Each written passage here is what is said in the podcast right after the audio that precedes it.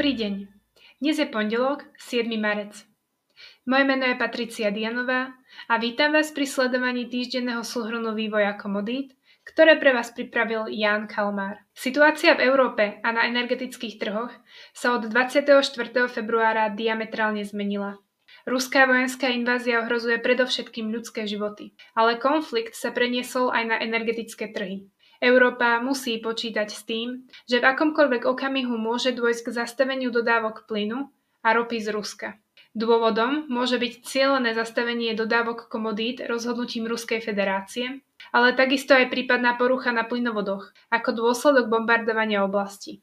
Gazprom si zatiaľ plní svoje zmluvné záväzky a hrozba zastavenia dodávok zatiaľ nebola ani obsahom vyhlásení ruských politických predstaviteľov. Európa sa však pripravuje aj na takúto alternatívu. V súčasnosti Gazprom využíva na export plynu do Európy hlavne plynovod Nord Stream, cez ktorý denne prepravuje približne 1700 GWh. Zhruba 880 GWh, teda približne polovičný objem, dodáva Gazprom na dodací bod Veľké Kapušany na slovensko-ukrajinskej hranici. Od začiatku marca začal Gazprom navyše využívať aj plynovod Jamal na prepravu plynu z Ruska cez Bielorusko, Polsko až do Nemecka. Stalo sa tak prvýkrát po 2,5 mesačnej odmlke, počas ktorej tiekol plyn na dodacom bode Malnov na polsko-nemeckej hranici v reverznom móde, teda z Nemecka do Polska. Marcové dodávky cez Jamal však častokrát nepre- nepresiahli ani 150 GWh.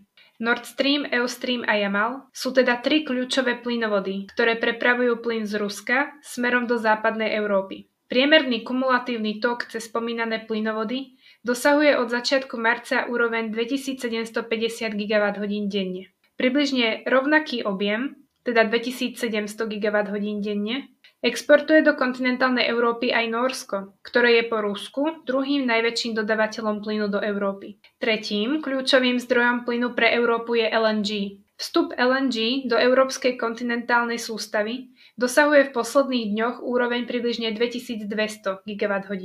Okrem Ruska a Norska dováža Európa plyn cez plynovody aj z Líbie, Alžírska a Azerbajdžanu. Dodávky z týchto krajín sa však týkajú len Talianska a Španielska. Hlbšie do Európy sa nedostávajú. Ak by z nejakého dôvodu došlo v nasledujúcich dňoch k výpadku dodávok plynu z Ruska, Európa nemá po ruke veľa možností, ako ruský plyn v krátkodobom horizonte nahradiť. Možnosti kompenzácie by sa samozrejme odvíjali od rozsahu výpadku. Norsko v týchto dňoch exportuje plyn do Európy prakticky bez obmedzení, teda na maximálnej úrovni. Rovnako aj LNG Sendout dosahuje v posledných týždňoch rekordné úrovne a možnosti jeho ďalšieho navýšenia sú limitované predovšetkým nedostatočnou kapacitou európskych LNG terminálov.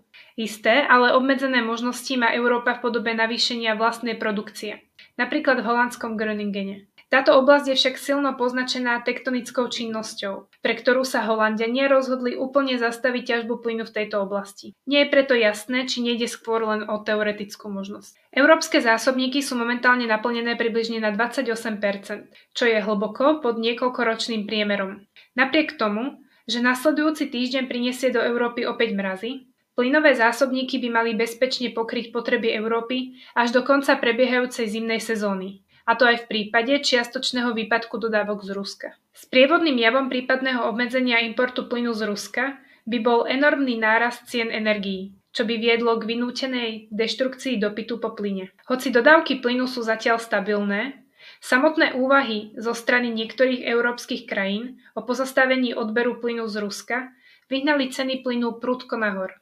Je teda jasné, že Európa je závislá na dodávkach plynu z Ruska a z krátkodobého hľadiska by ich v plnej miere nedokázala nahradiť. Aj preto sa krajiny Európskej únie v reakcii na vojnu na Ukrajine rozhodli zintenzívniť aktivity v oblasti vytvárania nových, produkčných kapacít z obnoviteľných zdrojov energie. Nemecko navyše avizuje, že chce v horizonte najbližších rokov postaviť na svojom pobreží 2 až 3 LNG terminály.